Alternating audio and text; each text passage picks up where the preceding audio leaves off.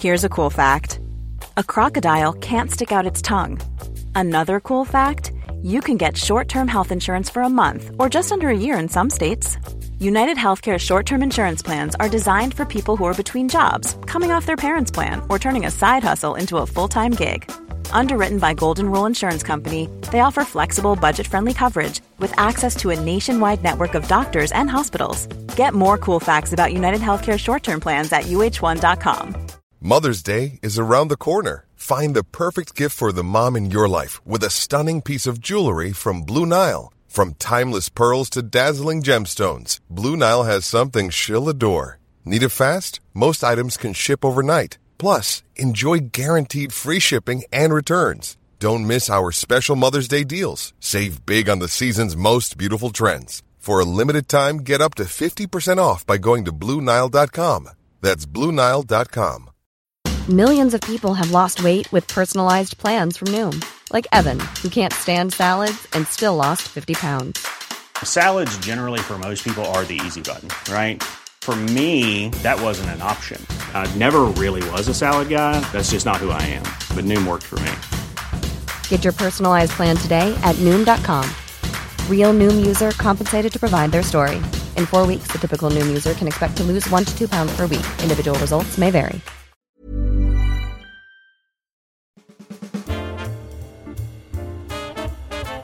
Welcome to Wood Talk Online Radio for woodworkers by woodworkers.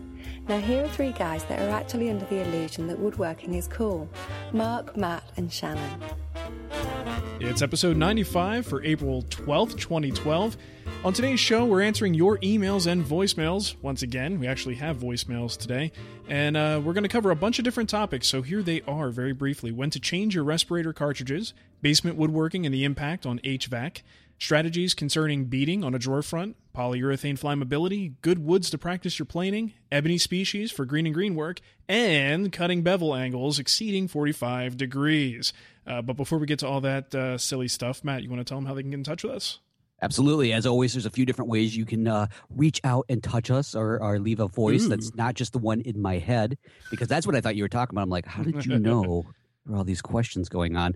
But we have, uh, if you want to leave a comment, a question, or a suggestion about something that you're going to hear in today's show, or maybe something you'd like to hear on an upcoming episode, like one of the questions from the voicemails we'll have today, you can email us at woodtalkonline at gmail.com, or you can call and leave us a voicemail at 623 242 5180. You can even Skype us at woodtalkonline, or you can check out our individual sites at mattsbasementworkshop.com, thewoodwhisperer.com, and renaissancewoodworker.com. And especially go ahead and look for us on the forum at woodtalkonline.com. I dare you, you probably won't see us. We're very good at camouflaging ourselves in there, but take a gander if you will. So, with that said, let's go ahead and we've got a lot to cover today. I say, Ooh, you want to jump out of the bench and get that out of the way real quick, or what? do Um, you want to jump into something more fun? I would like to jump on my bench. That sounds fun to me. I think your bench actually would be able to handle. I know, I know, Shannon's would. I mean, Ash, seriously, Shannon's got a big ash, that's for sure. no, his Had to bench, silly. Somebody had to say it. oh, it's an old joke. Oh yeah. Well, I actually did finish my bench, uh, which was uh, uh, quite an accomplishment. I wound up putting up the last few coats of tried and true varnish oil on it, which is a whole nother story. I don't want to get off on a tangent on that, but I wasn't wasn't really happy with the finish. Um, but overall, the bench is done. It's complete, and it's uh, it's earled up and ready to go for the first project. So I'm pretty excited about that. Oh, I hope you documented it. I don't know if you managed to break the camera out and kind of film any of it. I was thinking about it because once in a while it's nice to film what you do and, and show Right. it to people and stuff like that. But um, uh, yeah, I Instead of did. just quote accidentally centering it in the background of your Facebook photo. I got accused of that, and that was not on purpose. I'm telling you. Yeah, yeah, what do you guys think about this little stool bench? I mean, well, it's kind of hard to avoid. It takes up such a huge portion of the shop. The thing is massive. Um, but you know, the the cool thing I'm looking forward to is actually moving on to the first project, and it's going to be uh, a project for the free site. And I've gotten a lot of requests over the years to make that little sitting bench that was in the it was the beginning of the old introduction. And I've gotten a number of emails just over the years like, "Hey, when are you going to build that on the show?" Well, the the story behind that is it was a prototype when I had first moved to Arizona. There was a swap meet here, and I was like, I need to come up with something you know relatively easy to make that I could batch out, nice and small, doesn't take a lot of material and maybe I could sell it for, you know, 30 or 40 bucks. So I made that, but it was one of those things that quickly it became obvious that this was not uh, something that could be batched out. This was unrealistic to think that I could do this in, in, in you know mass quantities to to make it worth uh, selling for that price. So I just you know canned the idea. I wound up giving the little footstool to uh, my mother in law, and she's had it for the last you know five or six years. And then as the whole DDoS attack thing came in, I started thinking, what what can I do to kind of just like I mean, I don't to pay to pay people back for all of the support. And then, um, you know, we just were thinking about it, and it was like, you know what? Let's do a project that people have been asking for for a while, and just throw that on the on the free site as a, a thank you, and not not a sponsored message at all. Just um, just that one project specifically because people helped out so much. Um, so I'm sorry to the people who helped out who don't want to see that project, but too bad, people. You're getting what you paid uh, for. but that's what uh, that's what's happening. Um, so yeah, so it was kind of a it's kind of fun. That's going to be the the first project that I wind up doing on the new bench. Well, that's good to hear because actually, my Samantha has always asked me about that. She's okay. She's only watched your show once or twice because just anything woodworking pretty much puts her into a fit, and she kind of passes out she gets from the it. chills. Right, exactly. She's oh no, you do it. nah." So, but she's always seen that, and she's always asked me. She goes, "When are you going to ask Mark about that?" I'm like, "Well, I don't want to because here's a little secret. I think he bought it." But Yeah, could you imagine if I like filmed my introduction and just had things that I purchased? Like, I'm just I'm not saying I built this. I'm just saying it's nice furniture. I always wanted it to be like one of those pop up video things, like on VH1 behind the scenes. Something that's Right. like you know it- the Wood Whisperer ones, and they start popping up. Mark bought this, pretended to buy that. uh, that would be funny. Uh, but yeah, that's going to be the first Idea. project. So, um, and yeah, and Shannon was giving me crap about it because I said that it was the angled tenons uh, are a little bit tricky, and he's like, "What do you mean? You just use a handsaw, blah blah blah blah, handle school, blah blah blah." oh, you like you that. Neanderthal woodworker.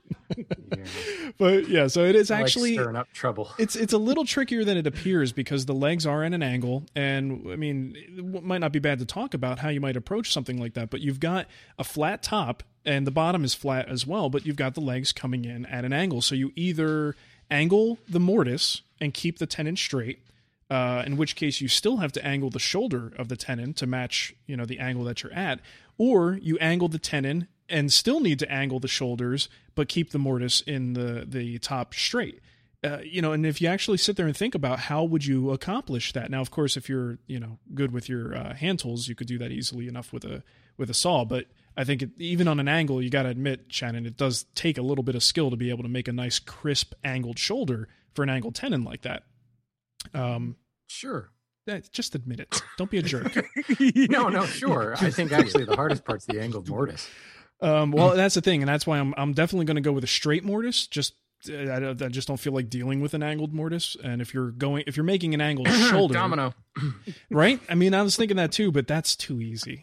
That it, the domino was just too easy for for a, a project like that. It really does show why that thing is pretty cool. But think of all the fun comments you'll get. Uh, I'll make Ooh, Festool yeah, I happy. used domino. Oh, easy for you. Blah blah.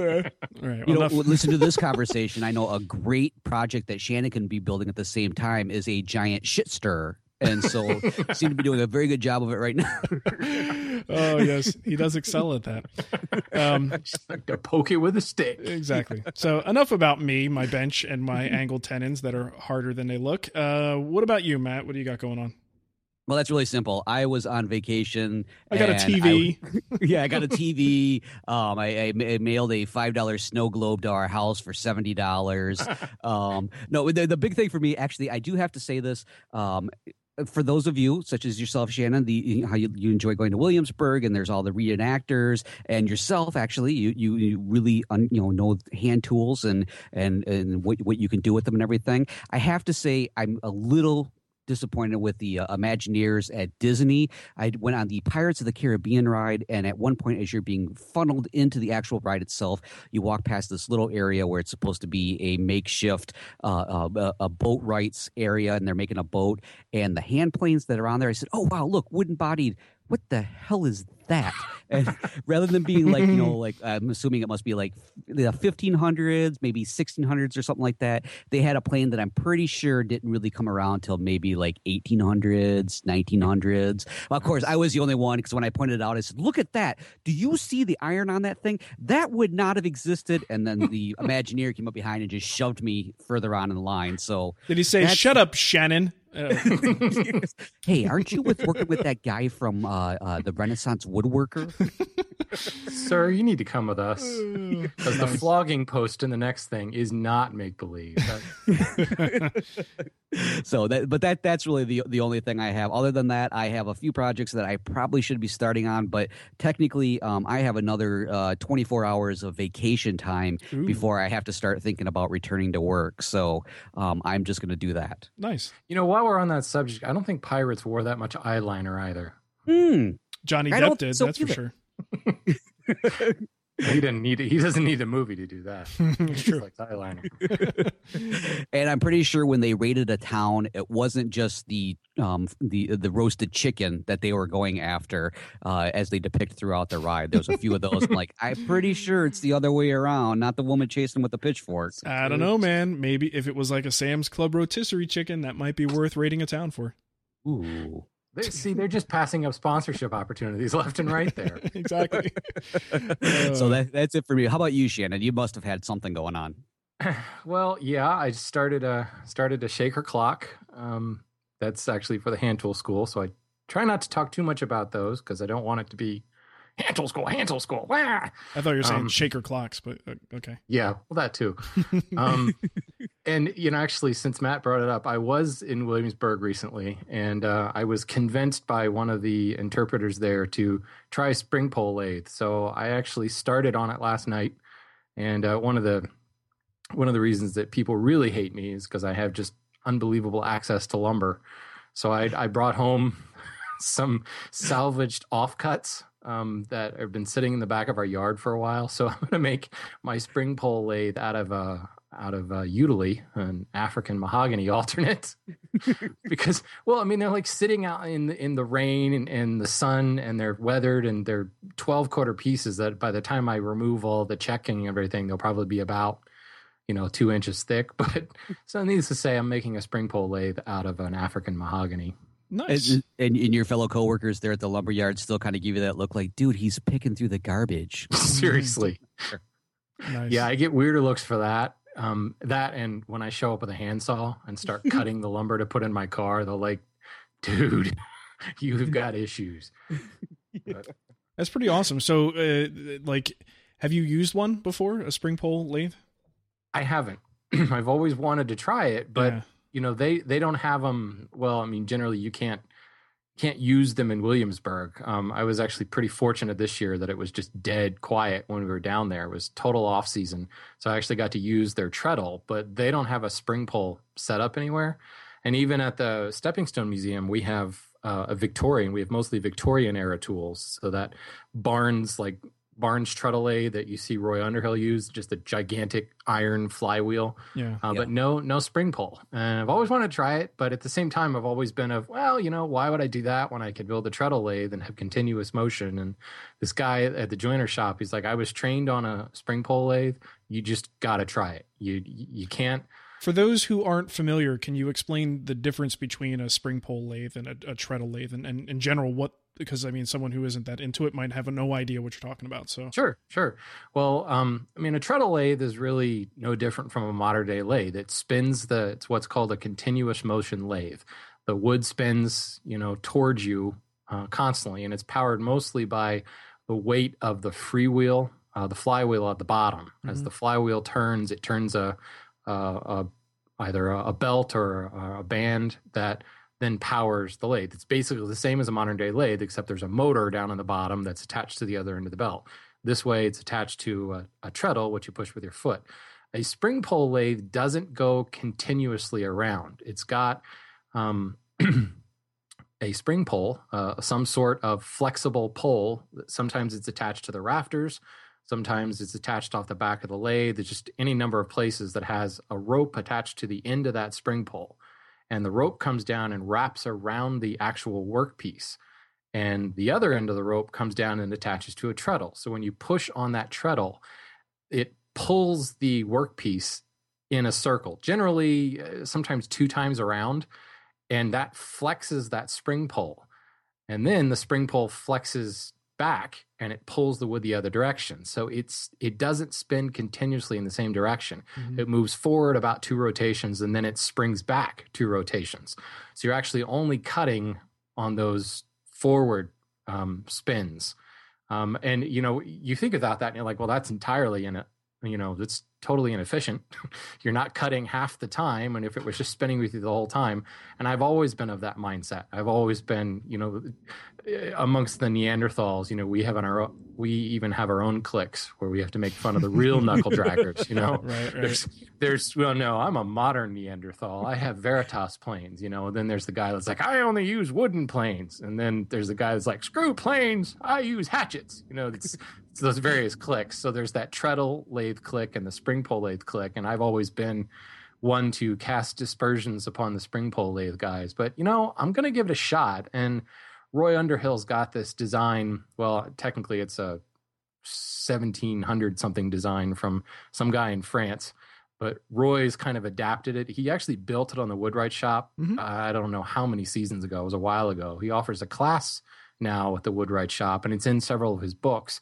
And it's it's really compact and it's really easy to make. You know, go to Home Depot and buy two by lumber and slap it together from a couple of boards and a mop handle. That's your spring pole. nice. Um, so it's it's a very cool, simple design. And I thought, you know what the heck? I, I think honestly, I I mean I've got a, a lot of stuff going on with other projects for um, my my site. So this is kind of an experiment. Um, I plan on building a treadle lathe actually for the the hand tool school later on, but I thought wouldn't it be cool to build a spring pole and at least try it Sure. before I knock it, you know? Sure, yeah. So should be fun. It could be a horrible experiment, and I could still be a treadle lathe aficionado and say, "Hey, spring pole's stupid." Yeah, it sounds cool to me. You know, I actually used my Powermatic lathe the other day to turn a tool handle, and every couple of seconds I'd lift my leg up just to kind of make myself feel cool. give you give you that sense. So my thing with it is is the whole You thing of itch. like yeah.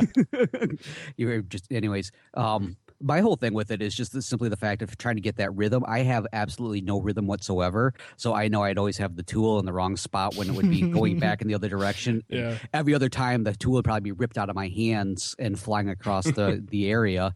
Um, i did just a quick search while you were talking. There's uh, several different uh, videos at, at youtube. If you just type in how to Oh, make yeah. a spring pole lathe or just spring pole lathe uh, so if people actually want to see this uh, you did a great job of, of describing it, but you know if you just want to check it out, there's definitely quite a few on there to to get a better visualization of it. But yeah, it's, that, that it's whole tough. There's no question that coordination. Um, the the little video that um, well, actually, my wife took the video when we were in Williamsburg, and you know, it's like you push on the treadle and the wheel starts turning, and then if you don't get the timing right, you actually turn the wheel in the opposite direction. Like, don't.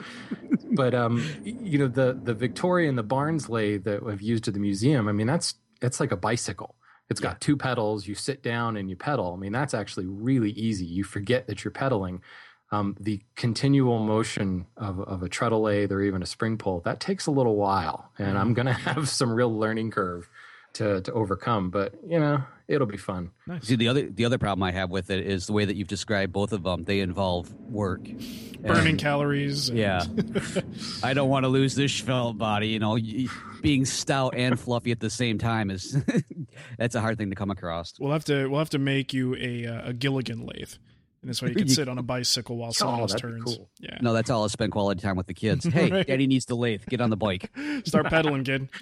All right. Well, let's move from there into some iTunes reviews. Normally, um, this is something we reserve for the end of the show, and I always forget to do it. So I moved it all the way to the front to, to give a few people uh, a little bit of a shout out because they gave us a five star review in iTunes. Uh, so if you want to do that, head over to iTunes and look up our show in the iTunes store, and you could leave a review for us. Uh, just a few of these here. Um, East Bay Sponger says, effing rocks. Not, not my words, his. Uh, these guys are rock stars of the woodworking world. They bring a cool and hip edge to the craft. Great stuff. Thank you, East Bay Sponger. Yes, thank you You sure he listens to the show? Cool and Um, hip. Maybe not. Uh, this, uh, let's see. JD Brown says, Have to say this podcast is great. I'm currently working my way through all the old content. I'm up to uh, podcast number 75 now. The content is great and understandable for all levels of woodworkers. I have to say that if you like turning wood into things or even the idea of it, then this is the podcast for you. Keep it up, guys. Uh, let's see. A couple more good ones. This is my favorite. Oh, this is from Tall Installer. This is my favorite podcast, so you can probably tell where this review will lean. I found the Wood Whisperer website a couple of years ago and started listening to Wood Talk Online about a year ago. Since then, I've gone back and listened from the beginning, and I think I've heard them all now. Mark and Matt did a great job, but Shannon is a huge boon to the show. I think the show is complete with his addition. The topics are relevant, the hosts are entertaining, the content informative. You can ask for a better woodworking talk woodworking talk show around, something like that. Check it out. You'll be glad you did. Uh, this one is actually my favorite. This one's funny. Three amigos meet the three musketeers in the wood shop. If I were into food, I would want to hear a show with Alton Brown, John Besh, and Guy Fieri. If I were into conservative politics, I want to hear a show with Beck, Rush, and Hannity. If I were into football, I'd want to hear a show with Peyton, Eli, and Archie Manning. But I'm into woodworking, so I listen to Mark, Matt, and Shannon. Wow. Yeah, they're smart, funny guys who really know their craft, and they hardly ever geek out so much that you won't get a good tip or the funny joke. So thanks for those great reviews, even though most of it is uh, BS. We do appreciate it. Very Oh, flattering. That last one, I- that last one, I think we should have put on a T-shirt. Um, I think it should start in the front. It'll probably finish in the back, and then you have to buy a second one where you get the rest of it finished. You can buy leggings. We'll have leggings. Ooh, So- a onesie. Just a big union suit. That'd awesome. Oh, Ah, the onesies do look flap in the comfortable. I see my son wearing them all the time, and they do look quite comfortable. I, uh, totally jealous. Oh man! All right, so let's jump into the around the web segment. We're going to throw out a few uh, links here for you. We're not going to talk about them much because we've got a lot of questions to go through from you guys. So, uh, who wants to start them off? Whoever put them in there. How about that? Wasn't sure. me. Uh, yeah, I don't know who the, where the fine woodworking April Fools came from because uh, I I didn't even know there was one. Oh, really? I was looking for the Lee Valley one. I guess I completely maybe I missed put. it. th- maybe I put. You that. know, I was- I was going to. I might have put that in there a couple weeks ago when it came out. Mm, Yeah. Okay. Around Oh, a- around April first, maybe, huh? Well, the Yeah, the, the joke's on us apparently because Because because it wasn't that funny.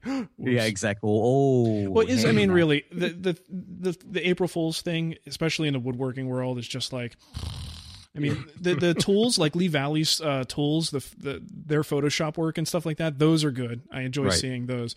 But anyone who kind of goes through the whole thing, you know, like knit, like the knitting podcast type thing, you Yeah. know, that's unlikely to happen ever again because it's just not that funny, Yeah, I because I can't I can't carry an accent.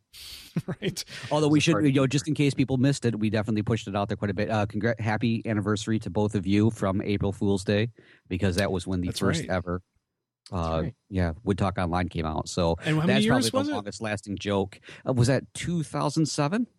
Wow. So that's Yeah. is that five years already? We had our fifth year anniversary. and We didn't even like do anything. We didn't even get together. Nobody got us dinner. What? Um, yeah, just like real so- life all over. It- I probably should have bought you guys dinner.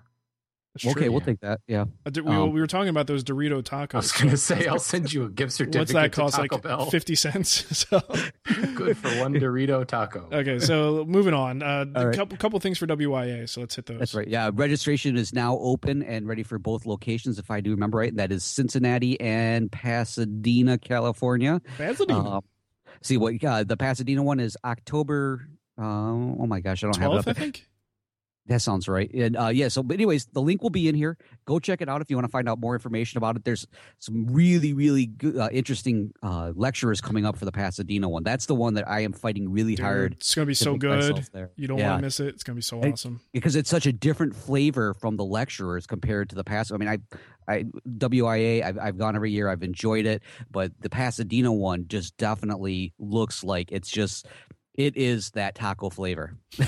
Well, you go to the East Coast one. It's all snooty. You walk in and they're like, "Mr. Vandalist, here's your Yeah. tea. Have a Yeah, seat." like, I don't want any more seafood. I want something with a little kick, and we'll Yes. go from there. right. So, uh, so we'll have the link in there for 2012 Woodworking America registration.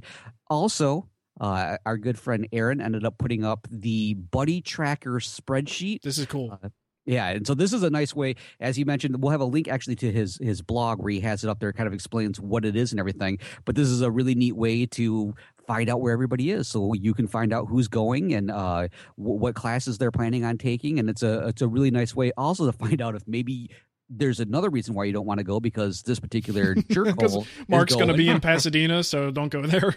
yeah, exactly. You're like, well, in that case, my mind is made up. I am going to Cincinnati. that, that that that doesn't. You know, there's actually um, it's kind of neat to look at the spread. There's not that many people on there. I think there's only like 27 or 28 entries, but um, it does look like it is swaying a little more heavily toward Pasadena so far.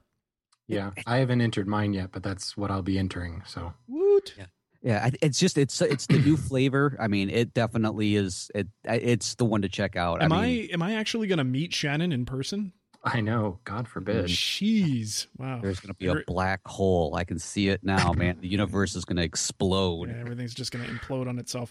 Okay, moving on. So we got a couple of links from people on Facebook, some cool stuff. Uh, Dave on Facebook shared a picture of a woodworking uh, project that was a Nintendo controller, an actual working old school NES controller um, with giant wooden cool. buttons and everything, and the whole thing works. So I'll put a link up for that so you could check that out. And Nathan um, sent me a link to a friend of his, a buddy of his, has a website called baychico.com. And this dude just does amazing, like, some of the stuff it's hard to describe, but it's sculptural work, like hollow forms, bending, and I guess he does a lot of CNC work as well, incorporating into his uh, his designs. So uh, we'll put the link there for that. But it's j- baychico.com. So that uh, looked pretty cool. And someone put a link to a Star Trek, and trying to out dork me with yeah, I.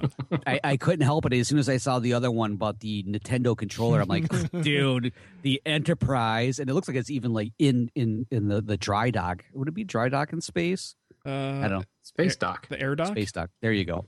Anyways, it, it, it's a it's a nice. fact, Matt, Samantha jeez. found it and she pointed it out to me. I know, I know. This I, I got to turn in my nerd badge. This is really bad. It's cool. Though. Isn't this the one where there's like a whole string of comments about somebody I was like, well, actually, it's more of a, you know, blah, blah, blah era, uh, Picard era enterprise? Yeah, I, I think there I've actually seen is. this posted in a couple of places, and there's one that gets into this long conversation about, well, is that really, you know, this version of the Enterprise, or is it more of the Enterprise C or the Enterprise A? And it was it's very funny. If this was on the wall behind Picard, would it be in the middle of the line or would it be right directly behind him? nice. Uh, nerd rage.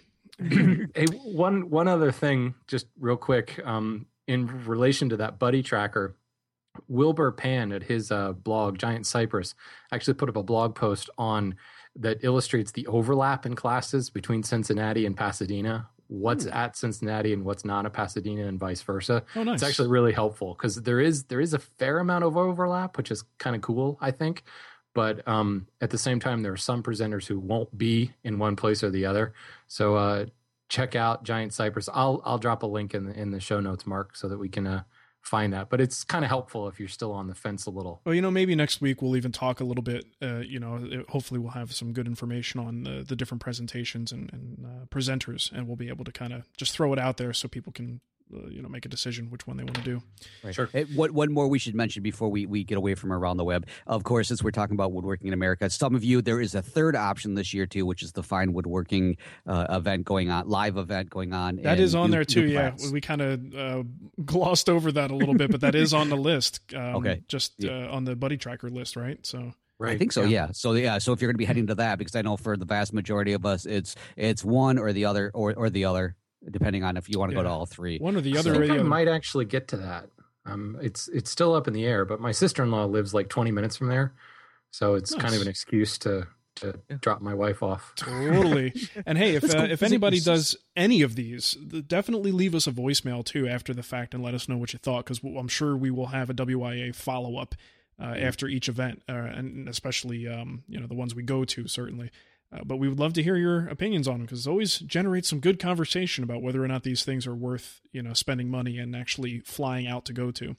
Yep. Yeah, definitely. I mean, they they cost as pretty much as a, a nice piece of equipment. So if you're Yeah, going to make an nice investment, TV. you know, yeah, nice, yeah, a nicer TV. cool. All right, Shannon, you want to hit that first email, and then uh, after that we'll hit the voicemails. Okay, listener emails. Shannon reads. Oh wait, I wasn't supposed to read that. That's Don't. italicized, dummy. Don't read it. Walks off stage left. Okay, Smiles. know- okay, this is from Chris Landy, and Chris reads. Chris says, "I have a question. regarding respirators. I have the 3M 7500 series reusable half face piece model 7503. Wow, that's Mm-hmm. a lot. Um, it, basically, it's the one that Mark recommends way back when his when on his video Dust in Time. I use it for heavy sanding and finishing in my tiny shop, but I'm not sure how often I should swap out the filters. How do I know when they are spent and no longer doing their job? Hmm. Oh, no. No, I have, I have a Hmm. question within a question, actually. Um, Mark, when you came up with the titles of your earlier videos, did you laugh to yourself when you came up with them? Or Generally, if I find it funny, I say that's good enough. Now, actually, I, I pass all of my uh, comedic efforts through Nicole, and she either tells me, you know, thumbs up, thumbs down, or don't even think about it. Um, perhaps this is one that I forgot to ask her opinion on. well, it still works for me, actually. so we're, we're good. Um, so you know what? This is this is one of those things that really kind of depends on usage, right? I mean, if you're So using, we're supposed to replace those filters? uh, well, same thing too. It's like, you know, I I just love that smell of wood dust. So, you know, why should I get rid of it? Um, yeah, I mean, it just depends on how much you use them. And I think probably every six months probably isn't a bad idea uh, just to get yourself on some sort of a, a pattern. But again, it just depends on how often you use it. If you're finishing every day, you probably don't want to wait six months to change the organic filter cartridges. Um, but, you know, one good indicator, and I think we, we talked about this uh, over email. Uh, one good indicator is if you start to really smell the things that you're trying to block out. That's Right. usually a good indicator that you might want to replace. Smells are particulate in nature. Mhm. Right. Think about Yeah. that next time you're in a restroom. Mm. Yes. Mm. Yes. So absolutely. your your poop smell air is getting up in my nose. Your poop particles are going up my nostrils. Yeah. my, It's my kids have say it. I mean, my kids have the worst feet, and I always keep them like, dude, I'm halfway across the room, and it feels like you got them right in my nose. Get it out of here, kid. so, but yeah, it was funny because my first thought was, well, once you get to the point that you pass out because the oxygen's not flowing through the filter, you know, that might be a good thing too. But yeah, for sure, the one that I always re- I always remember is that we had the conversation about the the smells, and once the smell hits you, then more than likely that is the time that you really start to think about replacing it. And ever since then, I'm always afraid now I have super sensitive nose. You ever know something, something you're like, do you smell that? What's that? I don't know. What is that? You know, and you go from there. Well, and everything in the shop kind of smells like wood eventually. You know, even if it doesn't have a whole bunch of dust on it, it just kind of gets that wood shop odor to it, smell. Right. So, or when you leave the um, the respirator kind of face up on the countertop and Right. it gets a fine collection of dust. yeah. and you put it on, it's like, well, I just kind of defeated the purpose there, didn't I? Mm, totally. Well, Chris, I, I hope we sort of answered your question. I'm not sure that months. we did. In other Six words, months, we're all kind of guessing. But yeah, if it's been six months, probably not a bad idea to buy some new ones. Um, the other thing is uh, the organic ones, not something that you have to use all the time, right? So um, there are times when I am feeling frugal. I will take the organic filter cartridges out and I will actually put them in a Ziploc bag. Um, to to try to you know limit the amount of air that they get exposed to, and and my theory at least is that it will extend their their usable life. Oh, look at you, Rachael Ray. Oh, nice. Wow. I'm just gonna put a little EVOO on this. That's my that's my Rachael Ray impression, which is pretty bad. Rachael Ray, who's been smoking for seven years. Uh, I don't know. She sounds like she's got something going on there. Actually, sound like my mother-in-law, but I'm going to leave that one alone. oh boy! yeah, I hope she doesn't right, let's listen tackle this next email. How about okay. that? All right, let's do that. Well, this next one is from Aaron Cashin, and Aaron writes and he says, I will finally have my first shop, and it will be in the basement. The only concern I have is my HVAC equipment, which is down there. Do you have this issue? And if so, what do you recommend for keeping this thing clean? I will have a cyclone and an air cleaner. I would appreciate any advice at this point. So, unfortunately, none of us have a basement workshop. Oh, wait, no, I do. Uh huh. It's So- almost like I had you read that question on purpose. I know. I was wondering if I that's why kinda my name was do. next to it. My garage is technically on the lower level of my house. So. Well, that's what I was. I was going to ask you because I, I know, 'cause Yeah. you're you don't have any equipment out in your garage, do you? I mean, it's, it'd be too cold it's, in your it's area. right next door. It's in our laundry room, which is Okay. but technically technically there's a center block wall in between, but the doorway goes into it. So Okay. Well, see that. Yeah. So technically, you handle it this one, kinda Matt. get around there. One thing I'm going to say, I'm just going to put this out there because I, I get this question quite a bit, and to be quite honest with you, um, I've never had a major issue with dust affecting my my equipment whatsoever with my HVAC equipment. Uh, but one thing I did do, and I, I have a video, and I, I, left a reference for Aaron for this video, and we can put this in the show notes if we want to. Um, I did an episode somewhere along the lines of like dust in time, but I think it was like just don't get dust in the house, your wife will kill you was the hmm. name of my episode. and the whole idea is what what my preference was to go through and kind of dust proof the as much of the uh, the duct work as I could, and it was a matter of just taking really good duct tape uh, and, and putting it on the openings, looking for any you know because when when they put the equipment together uh, sometimes if you have kind of the shoddier ones like we did uh, they don't necessarily seal the best way and mm. even the really good ones still you know there's there's areas that the the duct work is going to have openings so it doesn't hurt to kind of go through and seal up the duct work in your shop area and maybe even go through and fill in cracks in the overhead uh, ceiling with you know just like some foam spray or something especially maybe again where like an outlet is going to be or i mean like a, a, a, a duct outlet for you know to actually get the heat someplace or where there's plumbing and stuff like that because these are all little areas that the dust believe it or not once it gets moving in the air and especially it's that fine stuff that you're going to find all over the house. It, it that's the stuff that's going to come up through there, and it's going to collect at some point. And once the circulation gets going really nice, say the middle of winter or the middle of the hot summer when your air conditioning's going, you're going to have this air flowing through there, um, and you you won't, you won't believe where suddenly your your dust is showing up at. So if you take a few minutes to go through, seal everything off the best you can, uh, you'll actually find that it does really help to minimize it. And when it comes to the equipment like I said, I, have never had a major issue with the dust accumulating in there. In fact, we've had our furnace cleaned a couple of times, and I've always waited for the guy to come up and be like, "Whoa, what are you doing down there?" and I have yet to have that. In fact, I, hmm. I asked the guy once, I'm like, you know, is there more than usual? He said, "No, not really. I don't know what you're doing, but it's hmm. working out fine."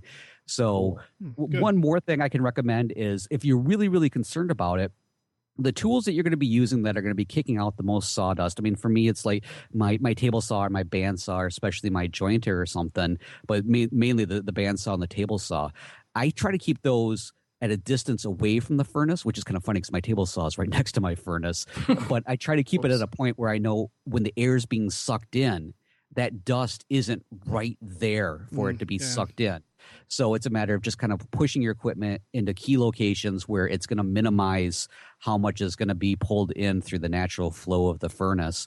Um, and, but if you're really concerned also with it getting through the house, just check the filters a little bit more frequently. You know, I, sometimes you'll get the newer ones where you're like, oh, you don't, you only have to replace it every three to six months or something. Eh, maybe check it every month, especially if you're doing a lot of sanding or you've been doing a lot of uh, projects down in the shop or something. It doesn't hurt to have a couple of standby ones just to take a look and see if they're starting to fill up and then replace as necessary. But yeah.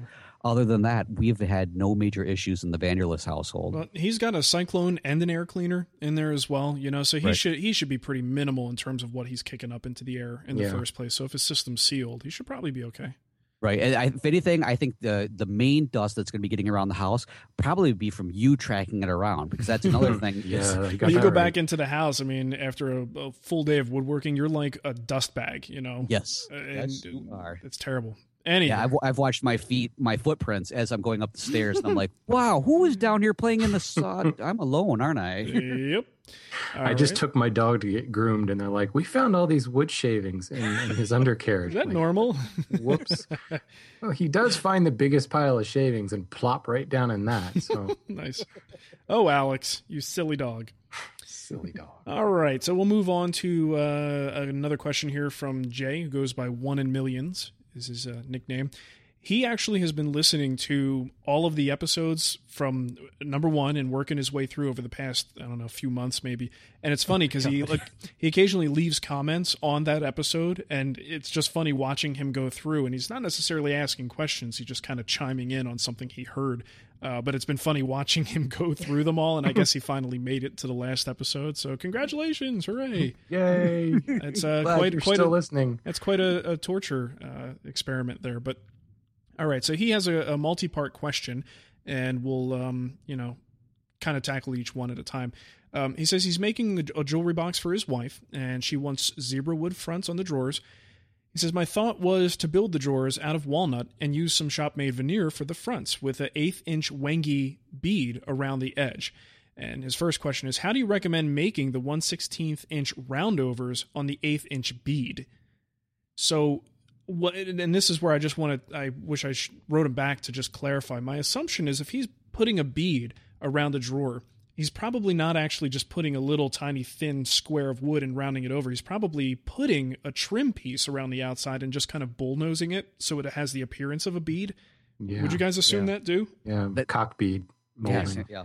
Mm-hmm. you said something. All right. See, um, I did that on purpose because I knew. you yeah. set it up and I'll knock it down. I didn't know this was adult swim night. Um, I would have said something else. But basically, I would say if he's got an eighth inch uh, thick, you know, piece of stock, a little piece of trim stock, uh, that I at least me, I would take that to the router table using the fence and just get a nice clean 116th inch, nice even uh, round over. And I mean, it's so small, you could certainly do it with hand tools, but if he's got a lot of drawers to do, there is a certain amount of irregularity that's going to happen if you if you try to accomplish this with either you know a little bit of sandpaper or even just a block plane. Um, you know, unless you have something very specific that makes a good fixed round over so it's nice and consistent. I think consistency is going to be key on this. So personally, I would go with the router table router bit method.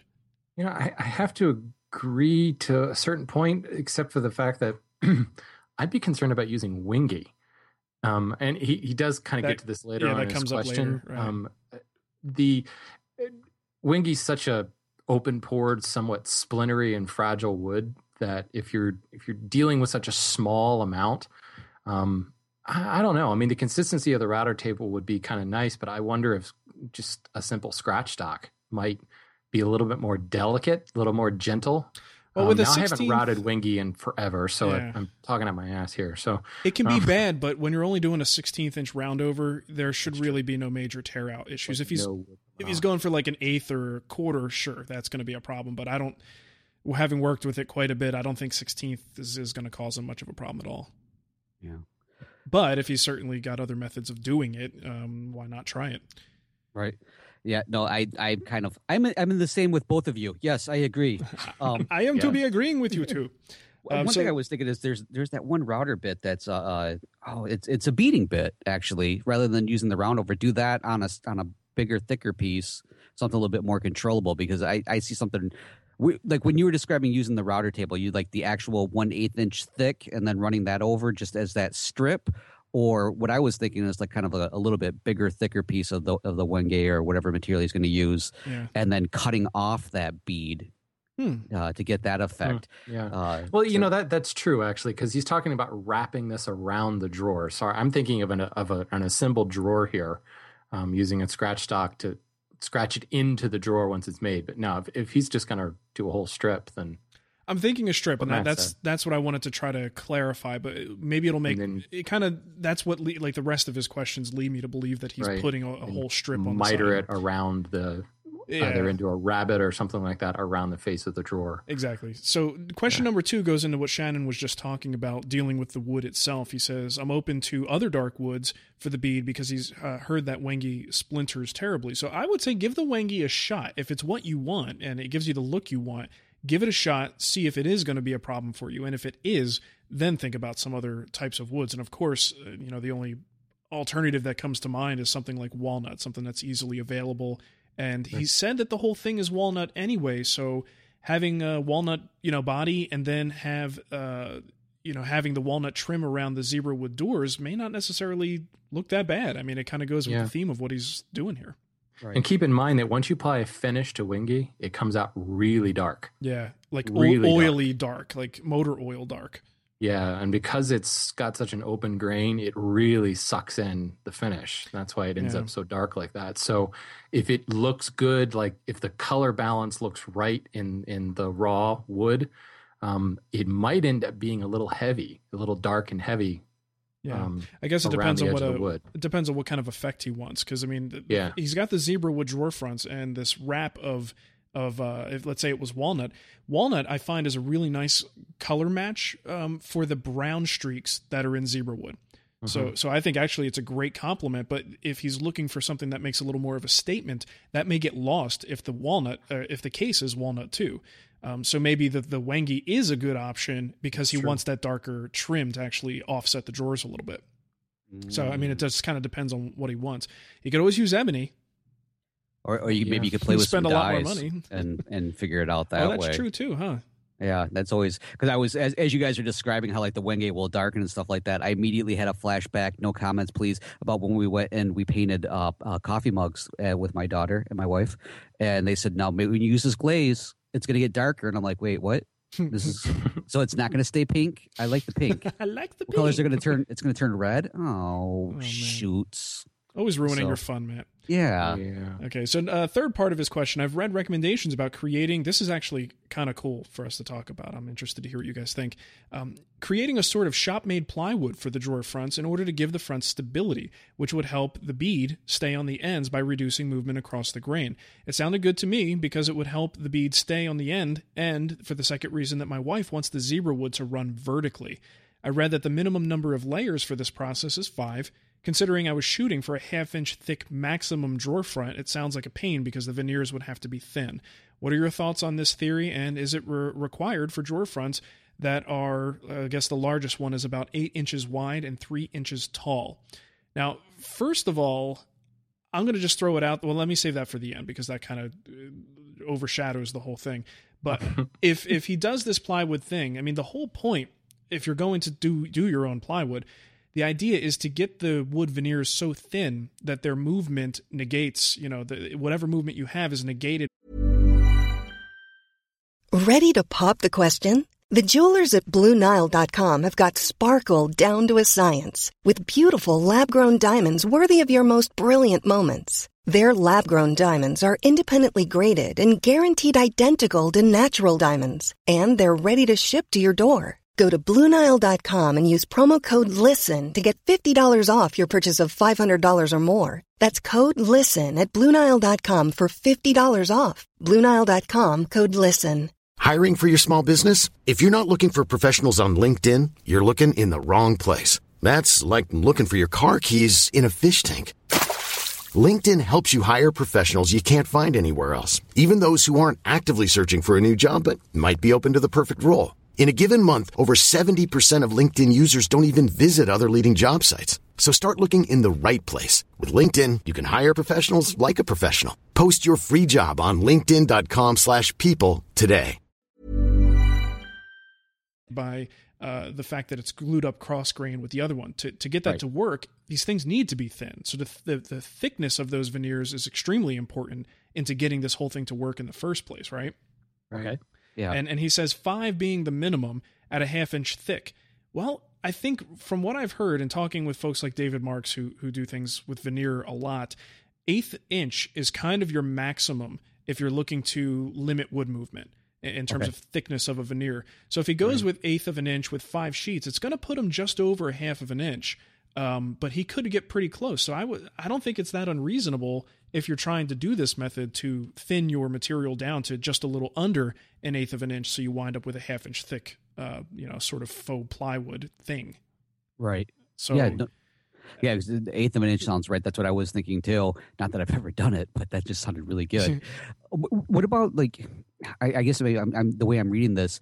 uh, What about just using something like a, um uh like an MDF in the middle or something? Using that as a layer. Well, that's what I was going to ask. Why not just use plywood? He's he's wrapping the outside. Yeah, you're banding the outside, you're veneering the front. I, you'd have to veneer the inside, but you know who cares? Right. Uh, Right. so I don't see why why he wouldn't necessarily want to just do that for the sake of stability. He could run the grain of the outer veneer, whatever orientation he wants to. It would have no impact, um, and then he could trim it out as he wants to, and it shouldn't uh, be too much of a problem either.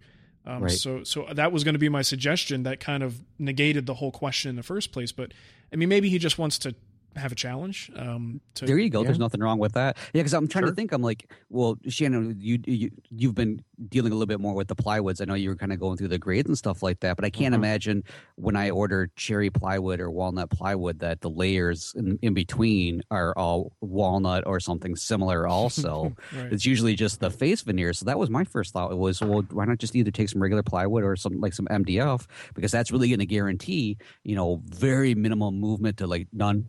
And so, Yeah. you know Right. that that might be a, a really inexpensive way to do it because you can buy you know inexpensive but well made uh, plywood or you know in the middle and then just get the really nice veneer front and and save yourself a lot of time And imagine how much faster it would be you Yeah. know, to make all Oh, these little drawer fronts uh, versus just cutting a piece of plywood down into a square. right well, the the accepted kind of generally accepted most stable sheet good material out there is a combi core plywood that is a combination of Mm, my favorite. um, a, a f- a wood, fir, a poplar, and MDF. Um, you build that combination core um, platform, and it gives you, you know, a really, really smooth substrate to lay your veneer over top.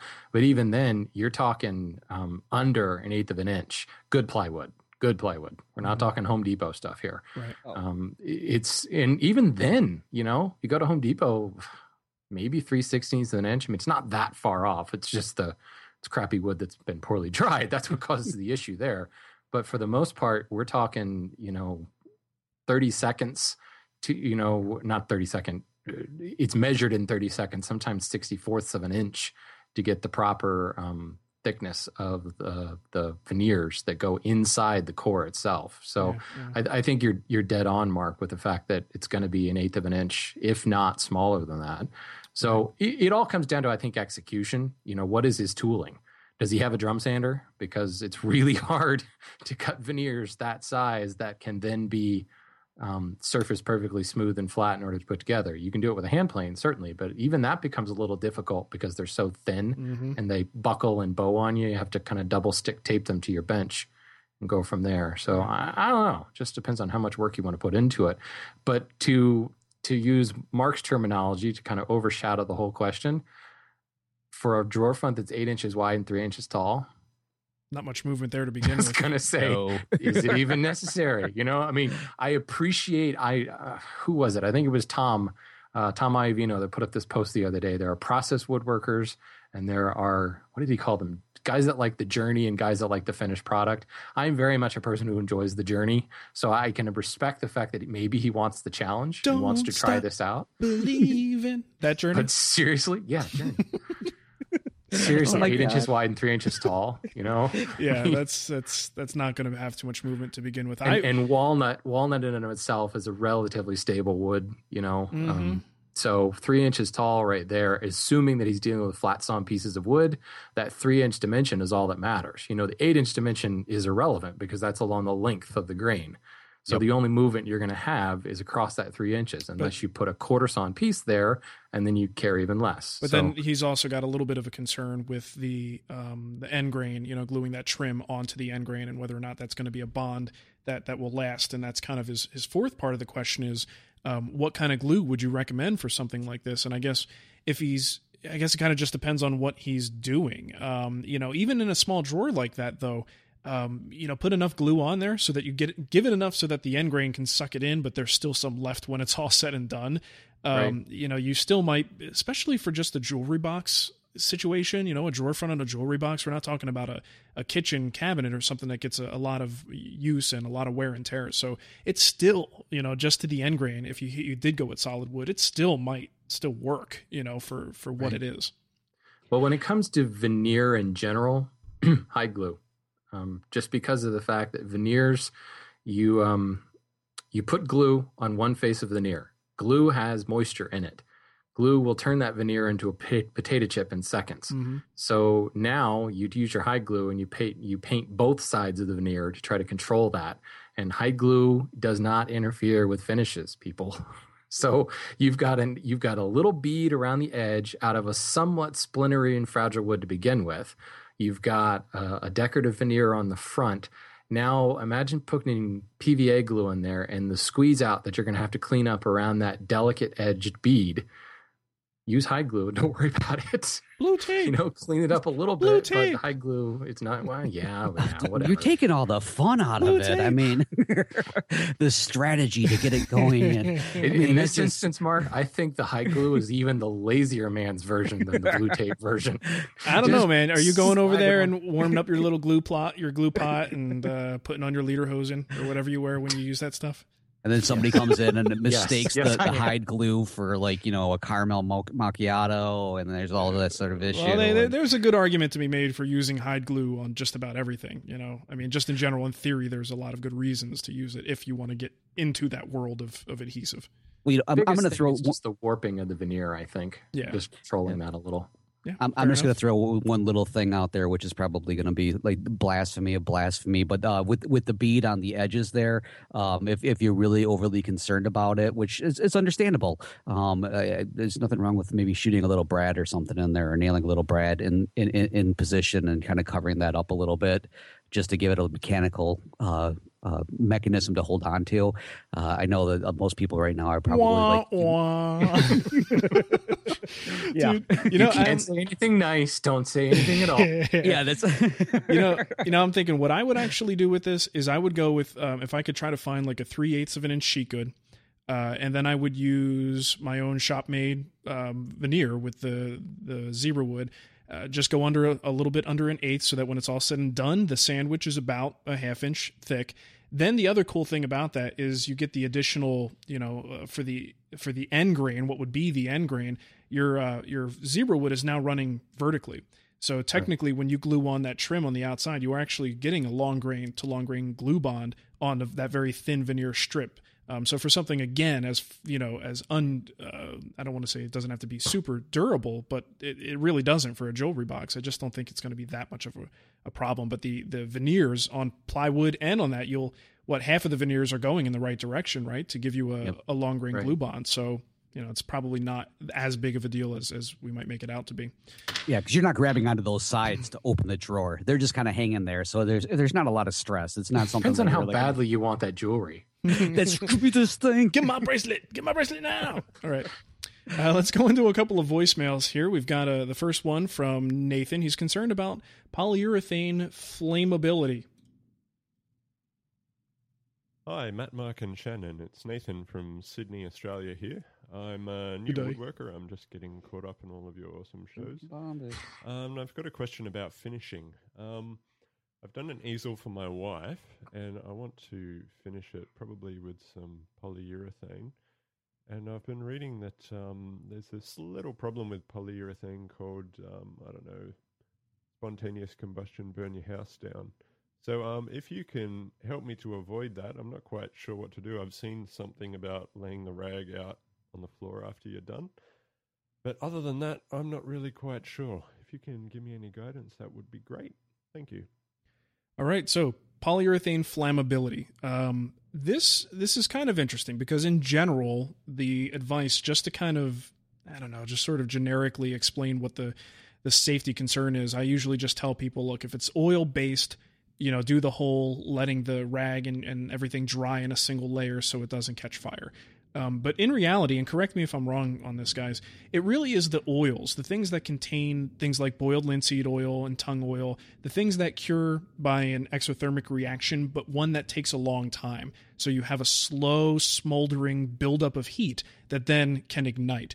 That doesn't really necessarily happen with a polyurethane. Um, to, to my knowledge, it, it will actually cure within a few hours. You don't necessarily get that slow, smoldering uh, p- potential for burning. I, I don't want to give out bad information on that, but that's the way that I've always understood it. But just to be safe, I always tell people I don't care whether you're using Arm-R-Seal or Danish oil or just straight boiled linseed oil, put those rags in a single layer, lay them out, and let them dry. Because a lot of people don't necessarily know exactly what they're using.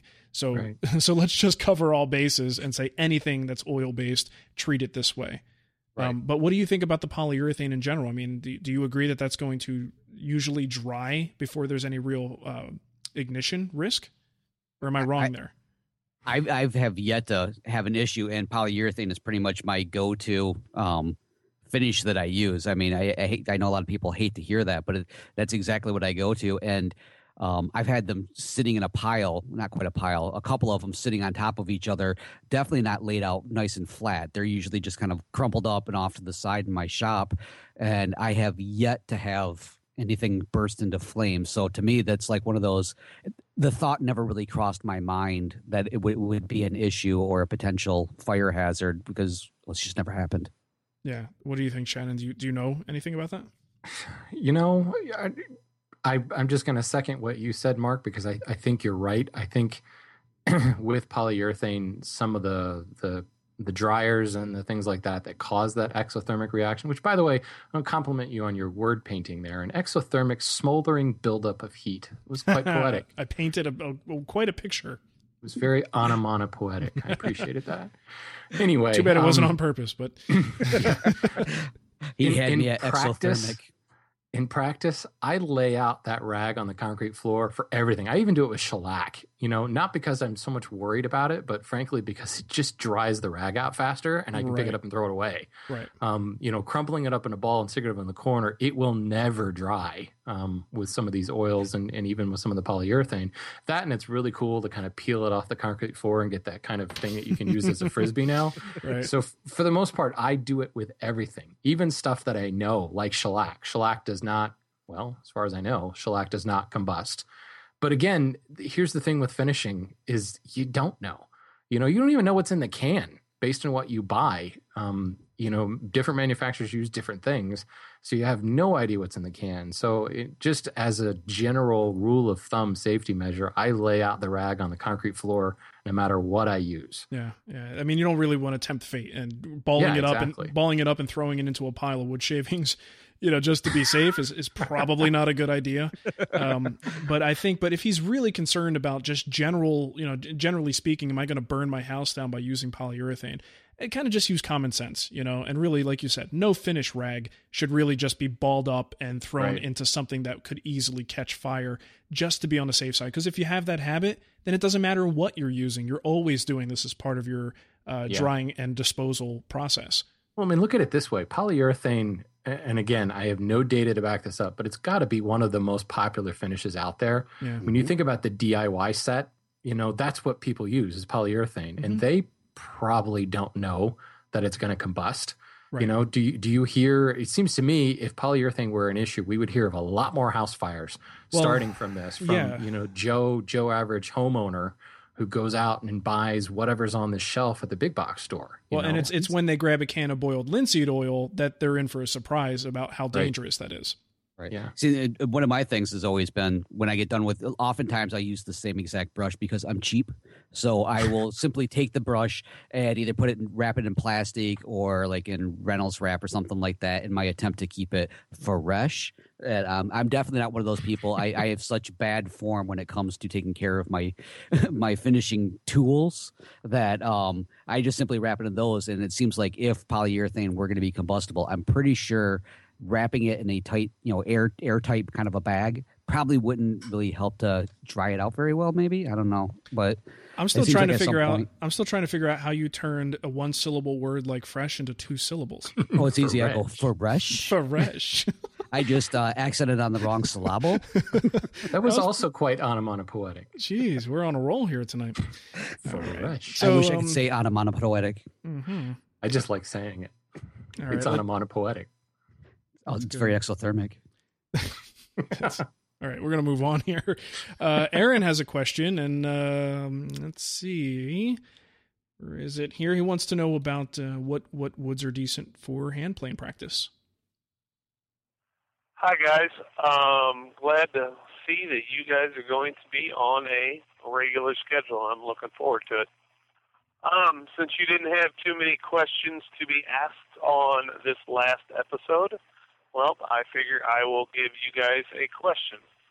Um, I am a new woodworker. I am wanting to learn how to plane um, and use my hand planes properly and what have you. My question is just to practice around the shop, not necessarily on a project, but you know, practice edge, face, um, using my planes.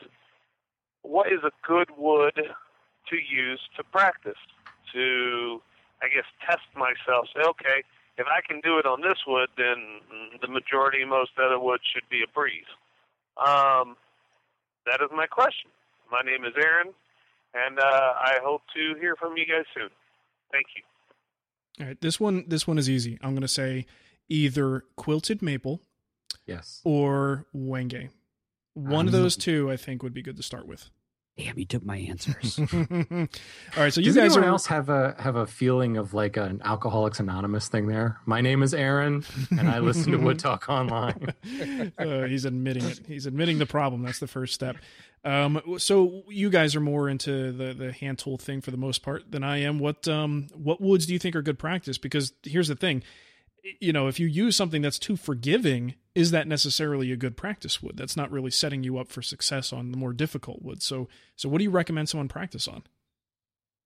Oh, I think there's actually two questions there, because you know my my first answer is whatever's cheap because you're yes. practicing. You're you practicing know, well, you can get. There's practicing your not, skills, right? And then there's right. there's refining your skills around the type of wood you're using.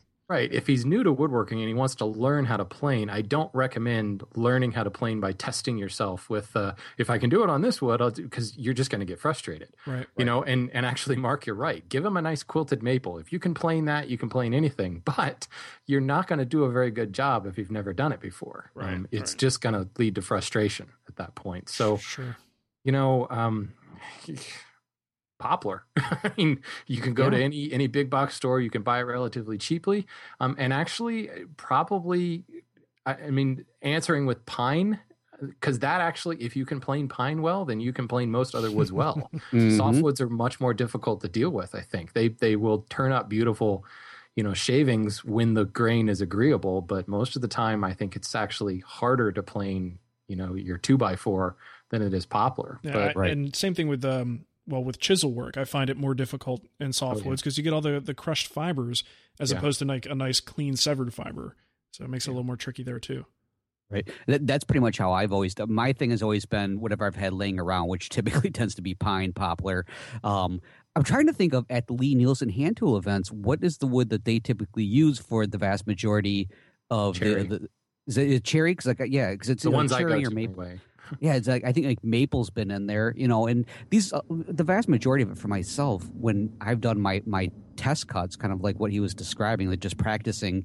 A lot of it is just my my scraps that I have on hand, and they're, you know, yeah. it's just whatever I've been working with because to me it makes more sense to work with the woods that you're most likely to be working with Bingo. you know, and, and yeah, going from there point. because yeah, because you, you you could be working with the quilted maple all the time, and if you have absolutely zero experience with it, well, that's a really bad example actually. but uh, but at the same like if you're going to be working with uh, maple all the time, but yet the only thing you practice on is pine, man, you're going to have a hell of an awakening when it comes to it because there is definitely uh, a difference between them, um, at least as far as I'm concerned, and so that you know that's always if you can get some offcuts of what you're working with so you're not maybe not wasting the, the really good stuff or something mm. uh, that's a good way to go for it and, and, and kind of get your practice there but I mean, and that's only based on my experience. Like I said, it's whatever I've had laying around, and it's it's been everything from a really nice piece of maple to the two by four, just simply because I wanted to, uh, I needed to get away because the TV was so bad that we had previously. That's not going to be happening anymore. So. No more woodworking for Matt. yeah, that's right. I, I think it's safe to say that just about any domestic species. Now, I, am I'm, I'm assuming that he's in North America just based upon the accent. Um, it, he you can get a hand tools are, are pretty much agreeable with most of the domestic species there's always the unusual ones but even then i mean hickory is hard but hickory planes quite well you know yeah, um, there there's very few domestic woods that are a real pain in the butt to deal with. It's the figured version of those domestic woods that ends up causing issues. Sure. But again, Matt, I think hit it right on the on the head there. If you're never going to work with this species, this strange, unusual species, or if you are, it's used as a tiny little accent. You know, what good is it going to help you to learn how to plane that wood if you're just not going to use it that much? Yeah, if you can't afford definitely. it on a regular basis, it's not good practice wood. yeah. Good points, gents. All right, let's move on to Brad's question. He has a question about ebony. And I have Hey, guys. No, just ebony. Just ebony. Oh, sorry. Hey guys, this is Brad from Knoxville, Tennessee. I've been listening to the podcast for about a month or so, and I'm going through all of the episodes in succession. I'm still about 20 episodes behind the current one, but listening to them this fast, I've been amazed to see your broadcasting skills and the program itself mature. Kind of like looking at that guy who photographed himself every day and time lapsed it. Uh, anyway, I love the show. Uh, my question is about ebony. Uh, I've lately been captivated by the Greene and Greene style, uh, particularly that is uh, interpreted by Darrell Peart. Uh, so I went and decided to buy some ebony and discovered that uh, there are actually many varieties of ebony and nothing is just called ebony, period. Um, but none of the uh, uh, Greene and Greene sources that I've read really indicate which particular variety uh, that Darrell and others like him use. Uh, do you know what kind of ebony this is? Uh, and as a second question, uh, during my search, I found some Brazilian ebony at my local supplier. Uh, it's not solid black like the pictures of what I've seen in the Greene and Greene, uh, but as the patina on this particular variety cures, has these very beautiful black and brown stripes. Um, I bought some for a different project and um, was wanting to know if I could try some of the polishing techniques on on this. Uh, do you know if this particular type of ebony will polish and pillow uh, to make the plugs that Darrell uses? Uh, if it does, I think the black and brown stripes would make a really neat touch on uh, the Greene and Greene style.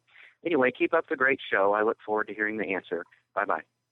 All right, let's go to the the wood guy on this one. Shannon, uh, correct me if I'm wrong, but generally we're talking about uh, Gabon ebony for this, right?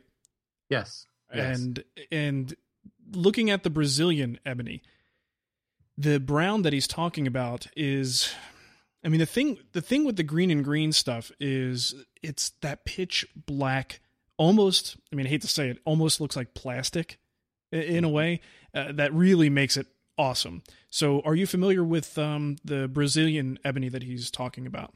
Yeah, actually, um, and it's not an ebony, but we'll get to that in a second. Ebony um, I don't know the exact pronunciation, but it's uh, the Diospyros family or genus is is ebony. There's a bunch of different ebonies, Macassar ebony, Madagascar ebony. Those are not the same. There's yeah. Gaboon ebony. The ebony we're talking about is East African ebony, um, ebony that comes from um, the Madagascar region. That's why I say don't mix up Macassar ebony and Madagascar ebony. They're two different things. Macassar ebony comes from India um, Madagascar ebony, or sometimes um, from the Gaboon province, I think is where the, the Gaboon name comes from. That's East African ebony. That's the stuff we're talking about. It's very pitch black.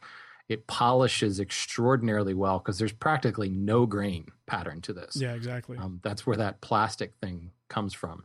Brazilian ebony, and, and this is kind of like the finishing industry. Um, people love to give names to some of these species because frankly who wants to call it you know Swartzia laxiflora because that's what brazilian ebony is that doesn't sell as well um, and people know what ebony is you know it's just like brazilian cherry. Brazilian cherry is jatoba. A lot of people have trouble. Is it yatoba jatoba? Oh but people know what cherry is. Let's call it brazilian cherry. And a lot of times it's the flooring the hardwood flooring industry that does this. They mm. rename things. Um, if you ever picked up that can of tung oil? And there's no tung oil in there. Right. That's what we're talking about here. So ebony has has gotten this the same thing has happened to it. Um, so generally, when you hear you see a wood species that has like Brazilian ebony or Brazilian walnut or African mahogany, it's generally not what that wood is. It's right. it's marketing spin. Yeah. African mahogany is not mahogany. Um, technically somewhere up the the chain and it's in the same family as mahogany but it's a totally different genus and certainly a different species. Brazilian ebony is exactly the same thing. The issue with brazilian ebony is it does have a pronounced grain pattern. To me it looks similar to wenge. Um, it's not as splintery and, and but that that brown and black kind of striation that you see in wenge that's what brazilian ebony looks like to me. Now when you put finish on it it's going to come out pretty darn black but I think the grain pattern is a little more open than the Gaboon ebony or the Madagascar ebony that Um, while it will probably come out and look just fine, because let's be honest, we're talking about little tiny pegs, Greene and Greene pegs. Yeah. You know, um, you're isolating that grain pattern to such a small area that you're not going to really notice it. But I think it's still going to be a little too porous for you to get that kind of highly polished pillowed effect. Right. Um, Yeah, I mean, you're you're really polishing it pretty high, like any reasonably dense wood, and especially one that's dense and oily, um, is going to lend itself well to that. But you can't you can't hide the pore structure, you know, Right. and that's what always a pore structure or grain lines always is what kills a high gloss surface. Um, so so yeah, it might there might be an issue there, but like you said, it's so it's so small. The Right. effect from a distance will still be the same, but So I recommend he needs to look for Gaboon ebony. That's a pretty common naming, um, or at least African ebony. Um, and East Indian ebony, uh, Macassar ebony will give you a little bit of that variation, but you also can get a pretty black, consistent black colored ebony from India. The only issue is, is it's CITES protected and it's somewhat illegal to get. So you can get it, but just be careful. Talk to the folks at Gibson Guitar about East Indian ebony and yeah. Well, how, you know, how they're doing with that lawsuit. you need you need so little of it that I, I usually just recommend people buy turning blanks. Exactly. You know, they'll yeah. come covered in wax and you'll have to chop them up, but you get so much out of it if you cut it into sticks and you make all your little plugs and, and stuff like that. So it's not hard to find them. You could get that at Rockler if you needed to.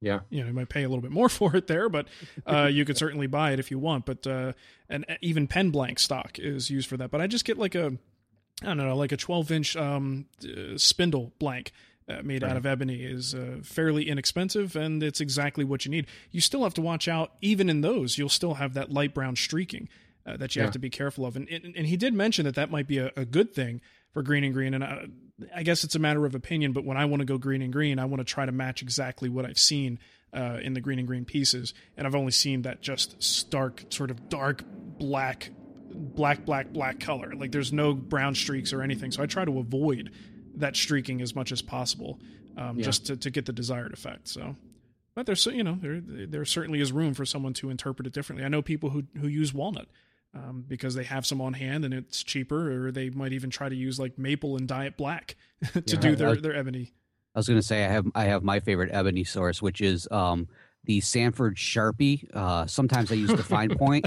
I've been known to use the little bit thicker one, um, and that seems to give me a very nice black kind of a color to my wood, and uh, Nice. very happy with it. Very nice. All right. Um, we got another one here. Our final one. This is from Daniel.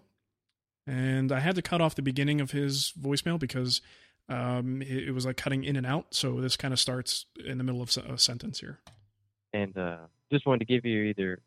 Well, I wanted to tell you my scenario this week, and I wanted to ask you a question. Uh, this week, I'm building a wine cellar made out of some rustic barn boards. The very top of the cabinet is just a basic. X shape uh, to support all the wine bottles. And uh, due to the uh, length of the cabinet, I had two particular cabinet boxes that I, I had bevel cuts to make for this X. And uh, they exceeded what my equipment could do. My either my table saw, uh, adjusting you know the blade all the way as far as I could, and cutting a bevel cut on my sled, and even my compound miter saw. So I wanted to ask you guys in a scenario where you have a bevel cut that is more than let's say 48 degrees, uh, what are some some particular techniques that you might have in making that cut? Because I found myself in this spot and I just thought, man, this is the only time I wish I had a radial arm saw.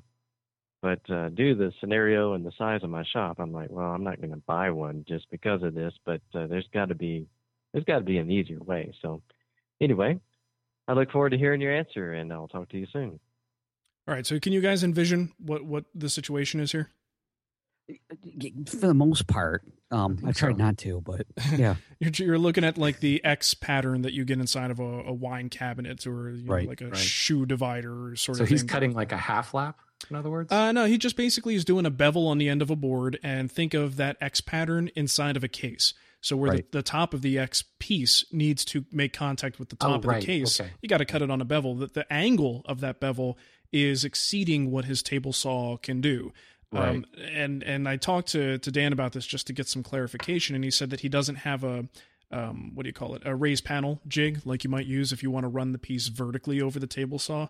Um, Mhm. And frankly, that was going to be my suggestion. Like, if, if, if I'm in that situation, that's the only thing I could really, you know, reasonably think to do to get the angle right is to turn the workpiece 90 degrees and then put my, you know, fence at the right bevel angle.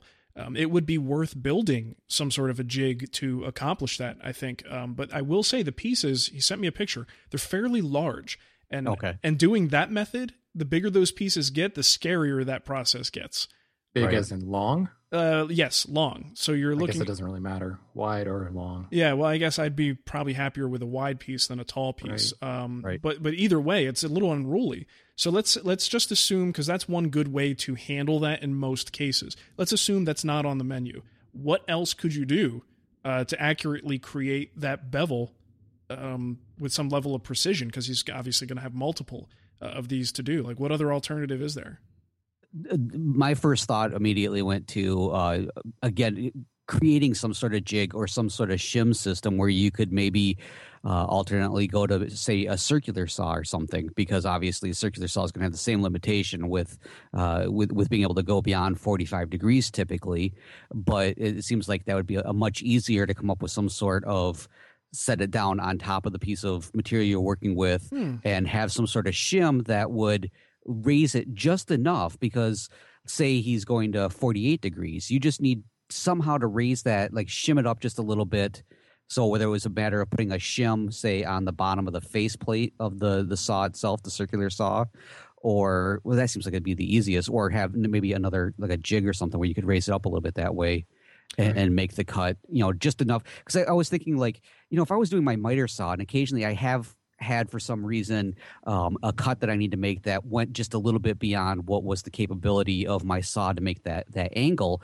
and it's been a matter occasionally of taking some some shims, putting them behind the piece, between the piece and the fence, and getting it secure. And this always makes me nervous, like unbelievably, when I go to do this. But I'm sure you could easily come up with some sort of again a, a jig with just a slight angle on it, so you have a solid reference face to push it up against. Well, he said he did mention using a sled, so maybe even just you know using it to prop up one end on a sled Yeah. and clamp everything in place so it can't move. Yeah, take Um, it t- take it to like a you know the forty five degrees if that's like the maximum angle he can get, and then figure out yeah if he can somehow using his sled Hmm. to raise it just a little bit more, shim it up to take it that final f- couple of degrees. Yeah. Because obviously it's going to be a lot safer to say maybe put the the saw blade at forty five and raise it two or three degrees versus you know trying to come up with an- another jig. We're going to raise it all the way up, although. You know, a raised panel jig is really nice to have. Yeah, it is. But that I guess it would take a little bit of fiddling with the the settings to make sure you get a consistent angle. Obviously, because if it doesn't get the angle right, then it's not going to marry well to the top of the case. But that's that's I, I an think if you've if you've got that that crosscut sled idea though, you know, and then feed the blade through the crosscut sled, assuming your crosscut sled will take a 45 degree blade, you probably have to cut a separate hole in there. Right. But it seems to me that you know Matt Matt's kind of nailed it. You know, you put a little a shim once you figure out that angle. You know, you can put a shim and a stop block attached to your your um, sled, Mhm. and you can get that angle repeatable. I'm going to say that I completely agree with Matt. Yeah. Oh my god, this has never happened. but but you also you started to allude to this Matt at the beginning the idea of a circular saw um you know again it depends on the kind of circular saw you have if it's a crappy circular saw you might end up doing more work cleaning up the cut you just Oy, made but yeah. That's very you good. know if you've got a nice you know i think we're all track saw owners now yay Yeah. um we uh you know my Is that a gloat, Shannon? oh totally i love that thing it's like the coolest thing that i bought and you heard that from the uh From the hand tool dude, over the hand tool. seriously. dude. Festool, you listening? You make a good product. That's awesome. but you know, you could you could put the um you could actually attach the shim to the bottom of the plate on the saw. There you and raise the saw that extra couple of degrees and make it that way. But y- you you guys know what I'm going to answer on this. I mean, if you can see the line, you can saw the line. Yeah, I, I suddenly envisioned like a very long, like one of those donkey ears or something like that. You're gonna have the. I envision- We're talking I just You know, envision a lot of cleanup. but but I I don't know. I mean, if you've got a you've got a bevel gauge and you can capture that angle and lock your bevel gauge in place, um, you know, you mark that line, mark the bevel line on the edge of your board on both edges of the board, and saw it off, scrub plane it off, whatever, close to that line, and then totally refine it with a hand plane. Use a, a marking gauge so that you've got knife lines on there and plane right to that. You can get incredibly accurate that way. And that way, if there is any variation um, in that case from piece to piece, it's just a matter of taking the reading straight off the piece and going from there. Um, I, I don't know. Maybe it's just because I've done it several times. It's it's just really not that difficult. I did this on a live hand tool school session the other day. Cut a 45 degree bevel angle on a somebody wanted to um, kind of after the fact apply a track to the Roubo bench Mhm. for the dead man to run on, and he was wondering how would I go about cutting that little pyramidal shape and attaching it on. And you mark out a 45 degree angle on the ends, you transfer those lines to the edge and the face with a knife, and then you plane to those lines. And you can get really, really accurate. And if I'm envisioning these pieces right, they're not that wide, right? I mean, they're They look like uh like as far as well, it's cabinet width. So you know you're looking. Okay. We're talking about depth here. Um, 18 inches? probably no more than eighteen. Okay. I mean, you could do that. It just depends, I guess, on how many he has to do. I mean, that's kind of the hand tool argument. If you have one to do, hand tools, I would even say a couple to do. Hand tools are the obvious solution, in my opinion. The picture he sent me had like two cabinets in it, but I don't know whether Okay. those were two in a set or you know, and each one of them has at least uh two. You know, you, to make the X, you've got two cross members, and each one of them has a top and bottom that needs the angles. So for one cabinet, Right. you're looking at four bevels. Two cabinets, eight bevels. Well, you know, Because once you set that bevel angle, you know, you can run the bevel all the way down the board. And the minute you get a bump, you know you've got a little bit of wood to remove there. And it really doesn't, shouldn't take that long. We, uh, you know, I, I can see it both ways. I mean, I have done exactly what you've described, Shannon, on a couple of pieces where I did, you know, just just to prove to myself that I could do it. I, I have done it, and it, and it has It's been not very hard. effective. No, it's it's not really, and it, it's it, when you haven't done it before, it is a little nerve wracking. But you're right. I mean, you, you set those lines up, you see them, you know exactly where you're working to, and you you can correct it a little bit. One thing uh, I just want to point out that even using the hand tool or maybe coming with the circular saw, both ideas are you're actually tilting the tool to get to that angle. You know, it's Yeah, just a little bit point. easier with the the uh, uh, with, with the hand plane. One more thought I had, you know, I was just thinking about this. I don't know if uh, uh, Daniel has a, a jointer or not, but I know my jointer fence can definitely go a little bit more beyond 45 than sometimes I want. Because then it's like, damn it, I wanted 45. What are you doing at this angle? So I got to come back in. So I almost thought about like, what if he cut the uh, say 45 his maximum angle on his table saw, and then came back in and only had to remove just a little bit more with with the jointer. I mean, it's still a little awkward, you know, no, with a no, no, much no. The, harder the- piece. the problem there is the end grain. I was going to say it's on the end grain, isn't Oh, yeah, it? the end grain. Yeah, that can oh, be scary. end grain, schmen grain. Stupid end grain. Stupid Well, end grains. When I uh when I did way back on my first guild build, I did the shaker table and I did two versions, one that was more uh, hand tool focused and the other was more power tool focused.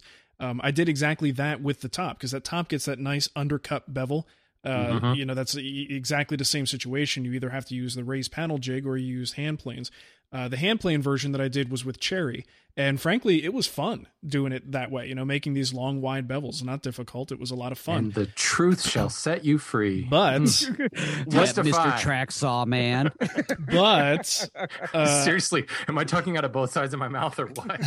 but, but the other thing that Dan um, uh, mentioned is he's using old, gnarly, uh, fairly difficult to work with barn wood to do this project too, which you know could very well uh, raise a few issues if he's if he is going to go the hand tool route too.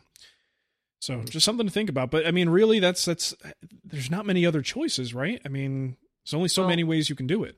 one of the Yeah. one of the things that that when when I thought of this this hand tool school idea, it was again not as a you know you shouldn't use power tools, sell all your power tools. It's situations like this when the tooling won't help you. And actually, Chris Schwarz wrote a great blog on this today, and he said, "Don't let your machines enslave you, enslave your machines." Until they rise up and deep. rebel and take over the world. Yeah, Exactly, My machines that's- don't say Skynet on them, so I'm safe. yet, yet that they will, you know, they'll, they'll work on each other eventually. no, and I agree. There, there's definitely something to that. They they tend to be problem solvers. When all else fails and you can't figure out any other way to do it, there's usually a very simple hand tool focused way of doing it if you've got the skill set to uh, to make it happen. Of course, we're completely neglecting the most obvious answer: CNC machine. there you go. Wow, you just totally read my mind. yeah, just pull that right out of the closet, set it up, throw the piece in there, you'll be fine. It's that one that folds down and goes under the bed, right next to the total gym. Yeah, exactly. You know, uh, doesn't Or- or Rockler the- doesn't Rockler sell those little like mini CNC shark things, little tiny things, little benchtop models? Uh, the other the other final option is just to completely redesign everything so that it is within the 45 degrees. That's that's the uh, the route I would have you gone. Yeah, so Matt, Matt suggests the do over. Yes. Um, Oh, all and- right. and for the record, I just got a direct message via the chat room, and Vic agrees with me. It's a hand tool job. Uh, well, I have certain feelings about Vic, so let's just get those. nice. Good old Vic. All right. Well, uh, I think that really does it for us, guys. Um, anything else we need to cover before we go? I think we're Good done. show, guys. Good Yeah, show. Almost hour and a half, dude. Let's close this. Let's pinch this thing off. Matt, do your thing. Okay. Uh, oh, this thing. Uh, let's see. As always, if you uh, if you there's a few different ways you can get a hold of us. If you ever have a comment, a question, or a suggestion about something you've heard today in today's show, or maybe something you'd like to hear on an upcoming episode, email us at woodtalkonline at gmail.com. Con? Com. Oh my gosh. I better I go really buy that. Does that exist? Com. or you can call and leave us a voicemail like many of our, our listeners did today at 623-242-5180 don't forget you can skype us at woodtalk online and check out our individual sites mattsbasementworkshop.com thewoodwhisperer.com renaissancewoodworker.com and come over and visit us at woodtalkonline.com where you may get a quicker answer to your question probably from people who might actually know the answer Hmm, wonderful. All right. Well, thanks for listening, everybody. Thanks for the chat room, who we, uh, until the last second there, ignored this whole time. Uh, but we appreciate you being there, and we'll uh, we'll have to catch you next time. that's right Hey, see you everybody Thanks, thanks for the questions and the voicemails, guys. You make the show so much easier when you do that. Yeah, you know what? We didn't start the planning of this show until about like one o'clock this afternoon, my time. So um, keep those questions coming because it makes that thing, it makes the show happen. Let's put it that way. yeah it, it pushes it out to an hour and a half so That's true. Yeah, just More not content. so many questions next time. Otherwise, we're gonna we're gonna have another one of those shows where Mark will go. If you could, would you use a handsaw or a In power saw? What way? I know, I know Shannon will like that one. Absolutely. All right. Have a wonderful woodworking week, and we'll catch you next time. See ya. Bye.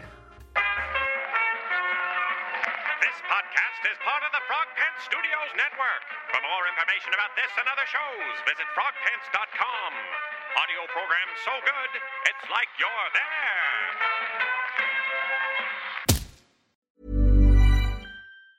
Hey, it's Danny Pellegrino from Everything Iconic. Ready to upgrade your style game without blowing your budget? Check out Quince. They've got all the good stuff shirts and polos, activewear, and fine leather goods, all at 50 to 80% less than other high end brands. And the best part? They're all about safe, ethical, and responsible manufacturing. Get that luxury vibe without the luxury price tag. Hit up quince.com slash upgrade for free shipping and 365 day returns on your next order. That's quince.com slash upgrade. Planning for your next trip? Elevate your travel style with Quince. Quince has all the jet setting essentials you'll want for your next getaway, like European linen, premium luggage options, buttery soft Italian leather bags, and so much more. And is all priced at 50 to 80% less than similar brands. Plus, Quince only works with factories that use safe and ethical manufacturing practices. Pack your bags with high-quality essentials you'll be wearing for vacations to come with Quince. Go to quince.com slash pack for free shipping and 365-day returns.